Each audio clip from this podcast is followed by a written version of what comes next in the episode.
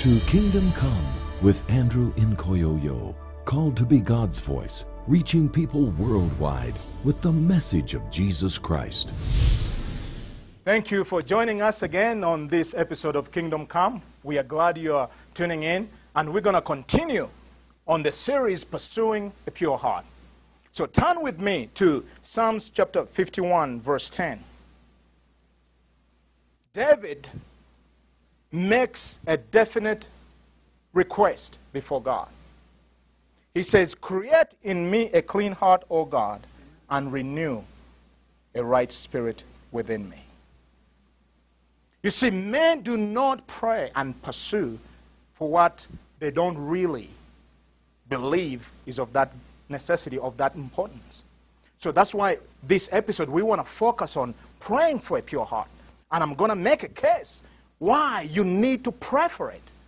You see, we pray for healing, we pray for finances, we pray, you know, somebody says push, pray until something happens. And we are prayed for, we pray for revival. We are praying for a great awakening in America. We are praying for the reaching of the. We are praying for so many things, but we have forgotten to pray that God will give us a clean heart. Now, I'm not suggesting that you don't have a clean heart because that's between you and God.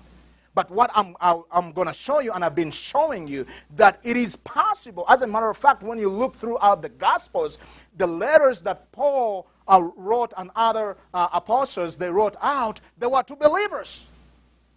And they were telling them, you need to get right with God. You know, the fruits of the Spirit and the works of the flesh appear side by side. But that writing wasn't to unbelievers, it was to believers. And why? Because God is highlighting the things that will corrupt a clean heart. Amen? This is what happened. When you got saved, you got, a, you got you became a new creation. But the Bible says that as you walk you know, in John chapter 13, you know, Jesus is having this supper with his disciples, and they're wondering about washing. And we're going to delve in that in, the, in another episode about that. But he said, you know, you are clean except your feet. Why did he mean? Only the feet are dirty.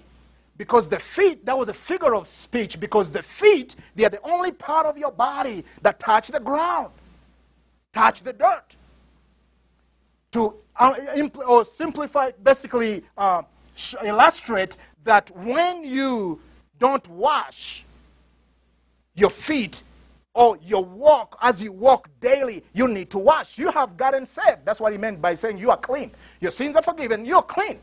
But the moment you begin to walk and make contact with the world, the world you live in, now you're getting it? He says you're going to get, your feet are going to get dirty. That's why you need to wash your feet, your walk. Your walk needs to be bathed in the blood. And I'm going to show you in a separate episode because we don't want to rush into this is of utmost importance to you and I. If you never saw anything, seek this because without it, you cannot enter heaven with it anyways. So if you don't get this figured out right now and becomes a part of your everyday existence as you pursue life, as you pursue God, as you walk with God, everything is in vain. Amen. So I believe, I am persuaded, it's been several years now since God got a hold of me. And He showed me the, the, the, just the corruption in my own heart. And here I was, a preacher. I'm preaching the gospel, miracles, signs, and wonders are happening. But there are things within that the Holy Spirit is saying, you, you got to marry me. And, and if you're going to marry me, and if you're going to be together and become one, there are things in you that I need to let go. You see, there are uh, some uncircumcised things that cannot enter into the Holy of Holies. And God began to, to call me on this journey, and He said, You've got to let your idol, you've got to let your other lovers go. I don't know what are your lovers. I don't know what are your lovers. Others is mammon, others is success, others is even ministry. And He told me, Son, it's not even about the ministry. It's even it's my ministry after all. I want you. As a matter of fact, the Holy Spirit one day say, Andrew, if I can't have you, I don't want your ministry. Because you're ministering, if you're not ministering as a pure heart, out of a clean hands, lifting clean hands, and a pure heart before God, all that is rubbish. All that is an abomination before Him. Your sacrifice doesn't mean anything because He's not interested in our works. The Bible says that a humble and a contrite, contrite heart he will not despise. He is not pleased with sacrifices. David tells us all he will give him because he had plenty. But he says, I know a humble and a broken spirit you're pleased and you're delighted. Amen. So, beloved, when we get a hold of this reality that this is the hour and this is the last hour, and God is calling us to back to His standard, not our standard. You see, we have created God in our own image. You see, I have, God has to be what I think He is. no, He doesn't. You see, God has to do things the way I, I understand them, or else I go elsewhere. You see, on September 9, when God, uh, Jesus appeared to me and he's showing me his prophetic vision and the great turning away, I, I saw tears in his eyes. And this was believers turning away. In the midst of the chaos, people had built God in their own image. And now, when the shaking was happening, when the world around them was being shaken and things are not aligning with their theology, they were turning away because that's not the God they believed. You see, the God they believed cannot take you through any tribulation, cannot take you through any pain. You see, the God they believed is a God who just bless you, but he also is the God who released persecution. In Acts, we see when the church got comfortable. Bible says, you know, God causes the scattering. The, perse- the church became persecuted, and guess what? And Philip goes down to Samaria, and then we find out, as a matter of fact, he's anointed as an evangelist. Why? But that was after the church had lost their buildings, their establishment, and all their comfort zones. Now they're becoming the church. And I'm telling you, persecution is coming to America. It's coming not only to America. What I saw was on every continent. And I said, God, please take me before this unfolds because I don't want to be a part of it. And God says, That's why I'm calling you and my church to awake, to bring people back to me and to prepare them in the reality of holiness and righteousness because it hinges on it. How is the world? Going to want to follow God if we don't look like Him?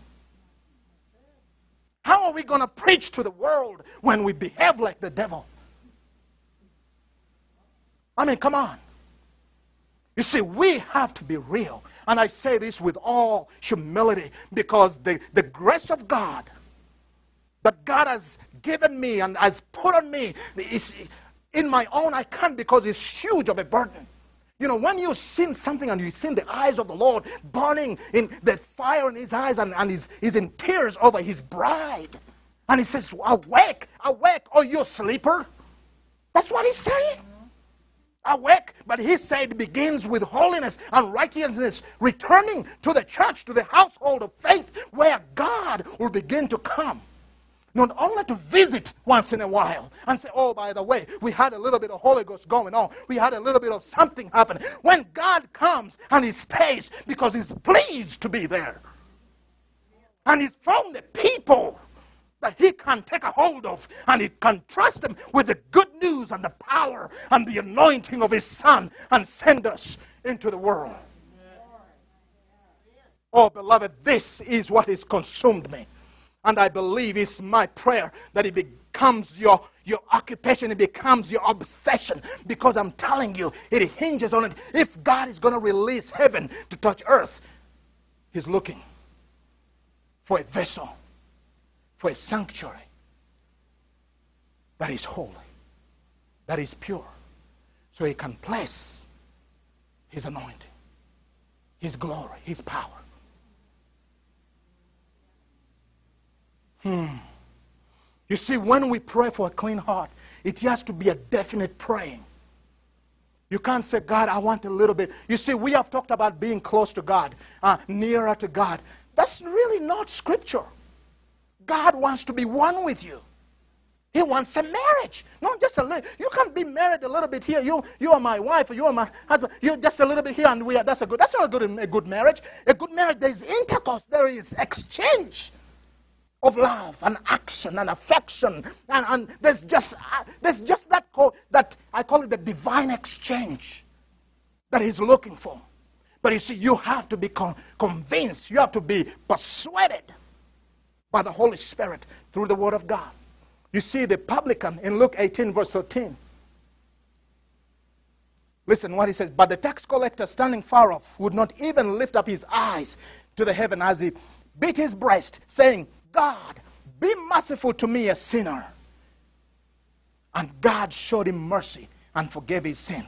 But the Pharisee was in the corner bragging about how he's not like any others. You see, we have, have been in prayer meetings when we are not really praying, we are preaching to God. I thank you, God, that I'm saved. I'm not like those out there. And God said, Yeah, but I want to save them through you. It's high time you began, began to have my vision, my eyes, to see that those, the reason I saved you and I placed you there, so you can begin to be my light and to be the salt and to be my hand and feet and my mouth, my hand, because I want to touch them. Now, in that prayer room, the Pharisee in the other corner and the publican who was so broken and contrite in his, the Bible said he would not even lift up his eyes because he realized the immensity of his iniquity and his sin. And he said, God, have mercy on me. It has to be definite when you're pursuing a clean heart. You have to go to God and say, God, like David, search me, oh God, examine my heart and know me, anything that is there. And I'm telling you, you're going to know another person in you that you have never known. Why? Because you have dared to ask. But see, God, I'm going to show you that in this pursuit, it's not you working it. But it has to begin to be a definite quest, a definite pursuit and prayer. I read a story of this one lady. She came onto the altar after minister preaching on a pure heart, like I'm preaching right now, made an altar call. And this lady came out to seek a pure heart. At the end, when they asked, she said, No, I actually, I just came for a deeper work of grace. And so they asked her, How deep she wanted it. She said, No, I, I should not want enough just to make me holler. No, she doesn't want enough. If she, I just want a little bit more, but I don't want to holler. I don't. If God is going to roll me on the carpet and put me in travailing and weeping and crying and make a fool of myself, I don't want that. I just want a little bit of more religion. You see, you don't get anything from God because it has to be definite. You see, when you say, oh, you know, I hear people say, I have surrendered this and I have surrendered that. No, that's not surrender. Surrender is you. You don't just say, oh, Lord, I just surrendered now my hand and I'll surrender now my leg and I'll surrender my money. No, no, you don't say, you sur- he wants you. Because if he has you, he has your eyes, he has your money, he has your leg, he has your hands, he has everything. Amen? That's why when he has your affection, he has everything about you. You see, that's why this has to be definite a pursuit of yours and mine. John 14 23. Jesus answered and said unto him, If a man love me, he will keep my words. My Father will love him, and we will come unto him and make our abode with him. Did you hear that? He then say, "Oh, if you love me and pursue me, you're going to get a deeper walk." That's too. That's un, That's too vague. Just to be this. It says, "If you love me, and my Father, we love you." My Father and I and the Holy Spirit, we're going to come. And actually, we're not just going to be close to you, just to be close to you like we sing in the church. No, I don't want to be close to God. I want to be lost in God. Now I get it. That was 2003 when I was in Durango, Colorado, when he began to say to me, marry me. It took me five years to get it. But he took me on a journey. And when I thought I had surrendered, he said, no, you haven't. You're giving me, I want it all. I said, Lord, why, you have it all? They said, no, I'm going to show you how I want it. And, and I'm going to show you what I want. And he said, in the end, he said, I want you. You see, most of the time we say, Lord, I give you my heart. But not enough. Not, don't, don't send me to China. I give you my soul. Uh, but not when you're going to take my Benjamin. You see? that, that's, that's, that's not wanting him. That's not wanting to be one. Because it is conditional. There are conditions on your part. You see, there are conditions and their interests on your part that still keep him at bay until you really want him. You see, because we are not just to seek a deeper walk. Come on, what is it? How deep? How, how deep? How will you know you are deep enough? Amen. We say, uh, I just want to be close to God. Well, how, how, how will you know you are close now to God? The Bible tells us that Enoch walked with God and he was what? He was no more. I mean, the man became so real, so one with God. And God was like, you know, you don't even need to go through all the other stuff. Just come on over. That's how tight they were. Are you listening to me? This is reality. This is achievement. I'm telling you, we can have it. We can have it. But we have, because you see, faith comes by hearing. And, and hearing by the word of God. You see, you begin to have faith in the areas that your mind is being renewed. Okay? If you read about finances and you study about uh, finances and how to make good budget, you're going to become good because every day you're training your mind in that area. But guess what? We haven't trained our mind in seeking a pure heart. We have trained our minds in the areas of healing and evangelism and missions and all these things. And they are wonderful. I'm a missionary myself. But guess what? I'm more effective when I have a pure heart. Amen? We are dangerous because we have nothing to lose. As a matter of fact, we have lost it all already. Amen? You see, Jesus did not die on the cross at Calvary. That was only the physical manifestation of the death that had happened in the garden. When he said, Lord, this is too heavy for me, not my will. He threw up his hand and said, Father, not my will, but yours be done. After that, there was nothing else they could do to him that had not happened already. Because when he threw up his hand and said, God, nevertheless, not my will, but yours be done, he was a dead man. When they took him and they strapped him and he took off his clothes and whooped him, he had already experienced the agony of the heart and the soul and the death to self that needed to happen. By the time they took him on the cross, he was already a dead man. And he was already, that's why he's standing between two thieves and he's forgiving. Why? He has nothing to lose. He's already a dead man. There's nothing you could do to a dead man. Amen. you see, in this experience, it's not, there's no room for selfishness. There's no room for pride. There's no room for that. Otherwise, yes, we are going to be good people. We'll go to church. We'll do our duties. We'll even serve God. But that's why the Bible tells us in Luke that there are those that at the end will care, Lord, Lord, we did all these things. They missed out on the pure heart. They said we cast out demons. Let me tell you a little testimony here. I preached one time in this state, in this town, on holiness. And the brother was convicted so hard that the next day he came to the house where I was staying, 8 in the morning, so upset, so angry that I'm asking people to repent and get right with God. And his answer was, Well, I might be in this sin, but guess what? God used me the other day. And I said, Don't mean anything. God will use you because you're available. It doesn't mean anything. It doesn't mean that he endorses your behavior. So the deception was, as long as God can use me, he must be happy with my, my sin. Maybe he's not too upset with my sin because, after all, and I said, Brother, I don't care how huge your resume is. I told him, I said, Right now, it's between you and God. But if you're angry, don't be angry at me. Ask God, what does he want you to do? And he said, He wants me to repent. Said, Then do that. And right there, boom, the Holy Spirit touched him. He repented, and he left happy. But you see, the self part of him told him, No. The pride said, You cannot. You're going to lose control. I mean, look, God used you yesterday and the other day. He's not so that upset. It's not that important that you have a clean heart. It's not important that you walk holy and pure and upright before God. It's not that bad.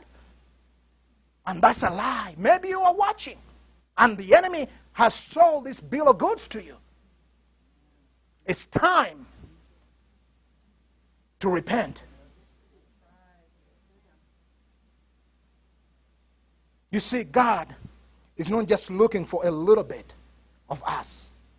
Luke 11, verse 11 through 13. Listen to this. What father among you, if his son asks for a fish, will instead of a fish give him a serpent? Or if he asks for an egg, we'll give him a scorpion? If you then, who are evil, know how to give good gifts to your children, how much more will the Heavenly Father give the Holy Spirit to those who ask?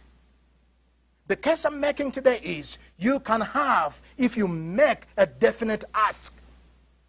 Because God says, if you who are evil know how to, go, to give good gifts to your children, how much more will God give a clean heart to those who ask? He gave it to David, and He can give it to you and I. Amen.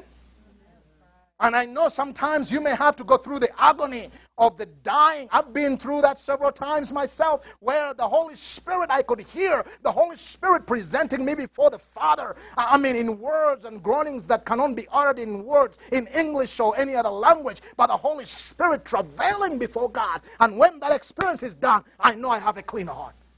Oh, what a delight it was. It took me close to probably five to seven hours locked in the room. I couldn't leave, even if when I wanted. I would get up and then boom, I go back down on my knees and I'm praying until uh, my mouth is dry and I can't leave because God wanted to give me something much more. You see, this is an experience that you and I can have. See, there was a story of a black man down south after the evangelist has, had presented the gospel, made the call he said no to the call. They asked him at the end why he didn't get converted. He said, No, I just don't like the process. He said the, the message is good, the, the news, but it's just the process I don't like. And I believe there are many in the church they would rather have a little bit of what religion, I'm not even going to call it God, because religion is not really God. Because God wants a love, heart, supernatural, divine relationship with us. That's not religion. That's intimacy. It's a divine exchange going on between you and your Creator. But he said, no, that the process of dying to self, I, that, that's too much for me. I have to give up my Benjamin and my idols, and I have to smash them, and I've grown to love him. Amen. And there's wonderful people that love the Lord, but they haven't come to a place where they want to go deeper not just a little bit close, but into the fullness. And I believe that's the necessity of a pure heart that we need to get a hold of. Maybe you're watching and you say, Brother, I need a pure heart. I don't know how. Talk to the Holy Spirit. Listen to the Holy Spirit. Even right now, as I'm speaking, He's speaking to you. What you need is not to fight it, but get ready because we're going to show you how to pursue this and how to have it. You see, the prayer has to be definite. You see, a sinner doesn't get saved just because they came to the altar. I have done crusades around the world. I, I, always tell them, don't worry about repeating after me. You have to have a conversation with God. You have to know that you're a sinner, you have violated God's laws, and you need Him so bad. I can't put words in your mouth. You have to talk to God. I can help you point to him right here, but you have to make a definite ask. Ask him to save you. Ask him to forgive your sin. Ask him for eternal life. You see, it's a definite ask. When you're asking God for a pure heart, it's a definite ask. You ask God, like David, create in me a pure heart. Amen. You, you don't mess around. Amen. Because God says that whatever you shall ask, according to my will, right? John 15, verse 7. Whatsoever. Now, I like the key word there for me is whatsoever. That includes a pure heart. I could come to God and say, God, I know my heart is filthy. I've just discovered, the, I mean, the Holy Spirit I just exposed some things, and I know I need. See, this is the thing. David, after he had all that stuff that he did before God, I wonder because when you look in Psalm 51, he begins out pleading for God's mercy. And then he confesses his sin. And then he asks God to wash him and to cleanse him, right? And then he says, I acknowledge my sin and my iniquity is always ever before me. But it's in verse 10. I don't know. I believe the Holy Spirit must have told him, David, just ask for a new heart. Amen. Go, I refer you Psalm 51 because I studied it on over and over. I mean, he, he repents, he confesses, he acknowledges, he goes through the things, but you know, and, and he, he's washed several times and he asked God to wash him. Uh, but when he gets to verse 10, he said, God, I want a clean heart. I just want create in me. I want an exchange. I want a new heart that only you can give and you can maintain. I believe he had reached to a place where the conviction of the Holy Spirit was real, and it became real to him that he needed a heart that was clean, that was pure before God, and only God. And so he cried out. You see, I can't do that for you. I can do that for me, but you can do that for yourself. But you have to reach to that point.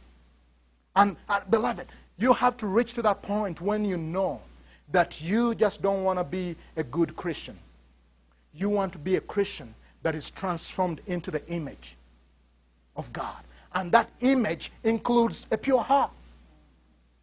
You see, because many people talk about uh, uh, being transformed into his image. What image? An image of holiness, pure heart, clean hands. Amen? Because Psalm 24 tells us that without those, you can't see God. You can't see God. And so it has to be your heart's desire, your affections to be washed, to be saturated.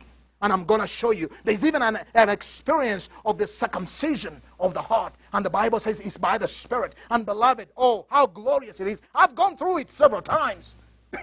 I told you, as you walk on this earth, as you get contaminated, the Holy Spirit is there to cleanse you and to clean you and to help you stay on track. Amen?